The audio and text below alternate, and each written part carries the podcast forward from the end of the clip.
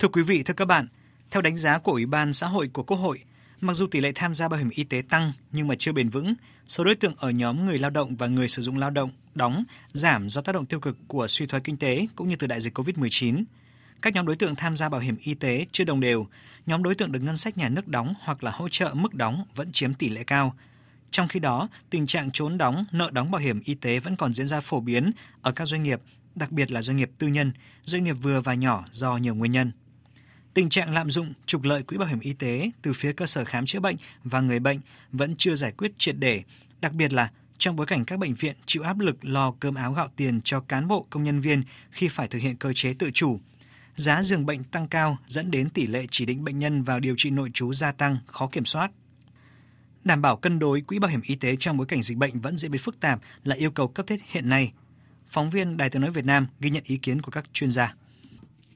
Theo báo cáo của Bộ Y tế, tính đến ngày 31 tháng 12 năm 2020, số người tham gia bảo hiểm y tế là 87,96 triệu người, đạt 100,2% kế hoạch. Trong đó, ngân sách nhà nước đóng và hỗ trợ mức bảo hiểm y tế trên 51 triệu người, chiếm 58% số đối tượng. Tổng số chi ngân sách nhà nước đóng hỗ trợ mức đóng năm 2020 là 43.638,5 tỷ đồng, bằng 41% tổng số thu tiền đóng bảo hiểm y tế. Về tình hình khám bệnh, chữa bệnh, bảo hiểm y tế năm 2020, có 2.612 cơ sở khám chữa bệnh bảo hiểm y tế, tăng 166 cơ sở, chiếm 6,8% so với năm 2019. Đối với việc khám chữa bệnh bảo hiểm y tế theo loại hình nội trú, ngoại trú, do ảnh hưởng của dịch COVID-19, toàn quốc có hơn 167 triệu lượt khám chữa bệnh, giảm hơn 10% so với năm 2019. Bên cạnh đó, tại một số địa phương bị phong tỏa hoặc có cơ sở khám chữa bệnh bảo hiểm y tế bị phong tỏa do có ca nhiễm COVID-19 đã dẫn đến thời gian điều trị nội trú buộc phải kéo dài ngày, khiến tỷ lệ chi phí giường bệnh nội trú tăng hơn so với năm 2019, chiếm gần 25% tổng chi phí khám chữa bệnh nội trú, gần bằng tỷ lệ chi phí thuốc, hóa chất, dịch truyền, máu và chế phẩm máu của người điều trị bệnh nội trú. Ủy ban xã hội đánh giá do ảnh hưởng của dịch bệnh COVID-19, công tác phát triển đối tượng tham gia bảo hiểm y tế tại một số địa phương bị ảnh hưởng. Một số doanh nghiệp phải dừng hoạt động giải thể, người lao động không có việc làm dẫn đến việc xảy ra tình trạng trốn đóng, chậm đóng, nợ bảo hiểm y tế, cũng như không có điều kiện tham gia bảo hiểm y tế theo hộ gia đình. Việc cấp trùng thẻ bảo hiểm y tế cho các đối tượng chính sách tuy đã giảm nhiều so với các năm trước, nhưng vẫn còn xảy ra ở một số tỉnh, thành phố. Với kết quả 90,8% dân số tham gia bảo hiểm y tế là thành tựu và cố gắng của cả hệ thống chính trị nói chung và chính phủ nói riêng.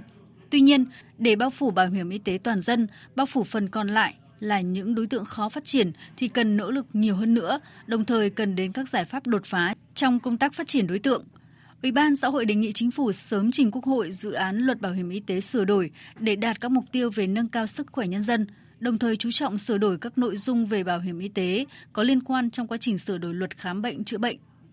Phó chủ nhiệm Ủy ban xã hội Nguyễn Hoàng Mai đề nghị đẩy mạnh thực hiện lộ trình chuyển từ chi ngân sách cho bệnh viện sang cấp ngân sách để hỗ trợ người dân tham gia bảo hiểm y tế, đồng thời đề nghị làm rõ việc nhiều bệnh viện đến nay chưa nhận được số tiền thanh quyết toán trong năm 2020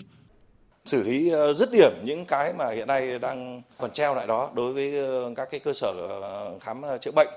Chính phủ thì cũng rất tích cực, các bộ ngành cũng rất tích cực để trong năm 2020 để có thể thanh quyết toán được trên 10.000 tỷ. Không biết thực tế thì các địa phương, các bệnh viện đã nhận được chưa? Có cũng nhiều bệnh viện cũng đang rất kêu cái việc mà vẫn còn treo đó. Bên cạnh đó, hơn 10.000 tỷ đó đã bao trùm được tất cả những cái mà treo lại của các bệnh viện chưa? Thành viên ủy ban và các đại biểu tham dự chỉ ra rằng, mặc dù tỷ lệ tham gia bảo hiểm y tế tăng nhưng chưa bền vững, số đối tượng ở nhóm người lao động và người sử dụng lao động đóng giảm do tác động tiêu cực của suy thoái kinh tế cũng như vừa cũng như từ dịch COVID-19, các nhóm đối tượng tham gia bảo hiểm y tế chưa đồng đều, nhóm đối tượng được ngân sách nhà nước đóng hoặc hỗ trợ mức đóng vẫn chiếm tỷ lệ cao. Tỷ lệ trạm y tế xã có bác sĩ định biên ở một số địa phương chưa cao, nguồn nhân lực chưa được phân bổ đồng đều giữa các tuyến, chất lượng khám chữa bệnh chưa đảm bảo nhu cầu của người dân. Tỷ lệ lượt khám chữa bệnh tại tuyến xã vẫn chiếm tỷ lệ thấp 17%. Nếu chất lượng khám chữa bệnh bảo hiểm y tế tuyến cơ sở không được cải thiện, sẽ tạo sự chênh lệch lớn về tỷ lệ khám chữa bệnh bảo hiểm y tế giữa các tuyến, đặc biệt là đối với các tỉnh miền núi khi chính sách thông tuyến tỉnh trong điều trị nội trú bảo hiểm y tế có hiệu lực.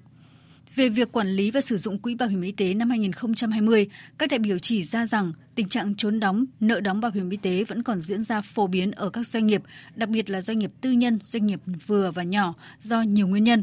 Ngoài ra, một số ý kiến đại biểu nhấn mạnh tình trạng lạm dụng trục lợi quỹ bảo hiểm y tế từ các cơ sở khám chữa bệnh và người bệnh vẫn chưa giải quyết triệt đề, đặc biệt là trong bối cảnh các bệnh viện chịu áp lực lo cơm áo gạo tiền cho cán bộ công nhân viên khi phải thực hiện cơ chế tự chủ, giá dường bệnh tăng cao, dẫn đến tỷ lệ chỉ định bệnh nhân vào điều trị nội trú gia tăng, khó kiểm soát. Phương thức thanh toán chi phí khám chữa bệnh theo phí dịch vụ được áp dụng trong những năm qua tiếp tục bộc lộ những bất cập, các hướng dẫn về xã hội hóa, hợp tác công tư chưa đầy đủ, thiếu chế tài giám sát, dẫn đến tình trạng khó quản lý chi phí khám chữa bệnh bảo hiểm y tế từ hình thức này. Giải trình tại phiên họp, Phó Tổng Giám đốc Bảo hiểm xã hội Việt Nam Phạm Lương Sơn cho biết, nguyên tắc tổng thu nợ các năm trước không được tính vào quỹ bảo hiểm y tế của năm tài chính hiện hành mà được tính vào quỹ dự phòng. Về 10.150 tỷ cơ quan bảo hiểm xã hội đang nợ chưa quyết toán, ông Phạm Lương Sơn cho biết đến thời điểm hiện nay đã báo cáo nhiều cấp thống nhất Bộ Y tế và Ủy ban Nhân dân 63 tỉnh, thành phố ra soát thẩm định lại đề nghị thanh toán của các cơ sở khám chữa bệnh từ năm 2016 đến năm 2020 và được Hội đồng Quản lý thông qua 10.150 tỷ. Phó Tổng Giám đốc Bảo hiểm xã hội Việt Nam Phạm Lương Sơn cam kết chịu trách nhiệm chuyển toàn bộ số tiền cho các cơ sở khám chữa bệnh. Trong 10.150 tỷ này, xin khẳng định đã chuyển cho các cơ sở khám chữa bệnh 8.000 tỷ. Cái điều đấy, đối tôi xin cam kết và chịu trách nhiệm với cái số liệu đó. Bởi vì chi phí phát sinh trước năm 2020 khi được đề nghị thanh toán đã được các cấp đồng ý thì được ghi nhận vào quyết toán năm 2020. Mà quyết toán năm 2020 thì Bảo hiểm xã hội Việt Nam mới hoàn thành vào tháng 9 năm 2020 vừa rồi. Và có những khoản vượt dự toán 2018, 19, 20 thì chúng tôi phải báo cáo Bộ Tài chính cho phép bổ sung thêm dự toán thì lúc đó mới chính thức và chuyển nốt 20% cái số còn lại cho các cơ sở khám bệnh tức là khoảng 2.000 tỷ nữa. Đánh giá nội dung thẩm tra tại phiên họp, Thường trực Ủy ban xã hội cho biết các văn bản quy phạm pháp luật và các văn bản hướng dẫn chỉ đạo điều hành theo quy định của luật bảo hiểm y tế đã được ban hành cơ bản đầy đủ kịp thời, đáp ứng được yêu cầu trong công tác quản lý điều hành, đảm bảo quyền lợi của người tham gia bảo hiểm y tế, điều kiện hoạt động của cơ sở khám chữa bệnh, và sử dụng hợp lý hiệu quả quỹ bảo hiểm y tế. Trong năm 2020, các văn bản ban hành tập trung khắc phục những vướng mắc trong thanh toán mua sắm, đấu thầu thuốc, hóa dược, giá dịch vụ kỹ thuật y tế, đồng thời ban hành văn bản tăng cường trong công tăng phối hợp giữa Bộ Y tế và Bảo hiểm xã hội Việt Nam